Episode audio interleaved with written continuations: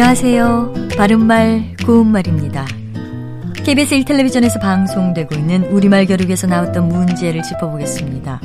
오늘은 제시되는 세 개의 표현들에서 공통으로 들어가서 겹낱말을 이루는 표현을 맞히면 되겠습니다. 이것 치마 새벽 이것 이것 꽃 여기에 공통으로 들어가서 겹낱말을 이루는 것으로 이것에 해당하는 이음절로 된 고유어 표현 무엇일까요? 아, 출연자의 답에는 안개와 바람이 있었는데요. 이 중에서 정답은 안개입니다. 자, 그럼 먼저 안개에 대해서 하나하나 살펴볼까요? 안개 치마는 안개처럼 얇고 가벼운 치마를 말합니다. 비슷한 표현으로 가볍고 아름다운 옷을 하늘에 뜬 구름에 비유해서 나온 구름옷이라는 표현도 있습니다.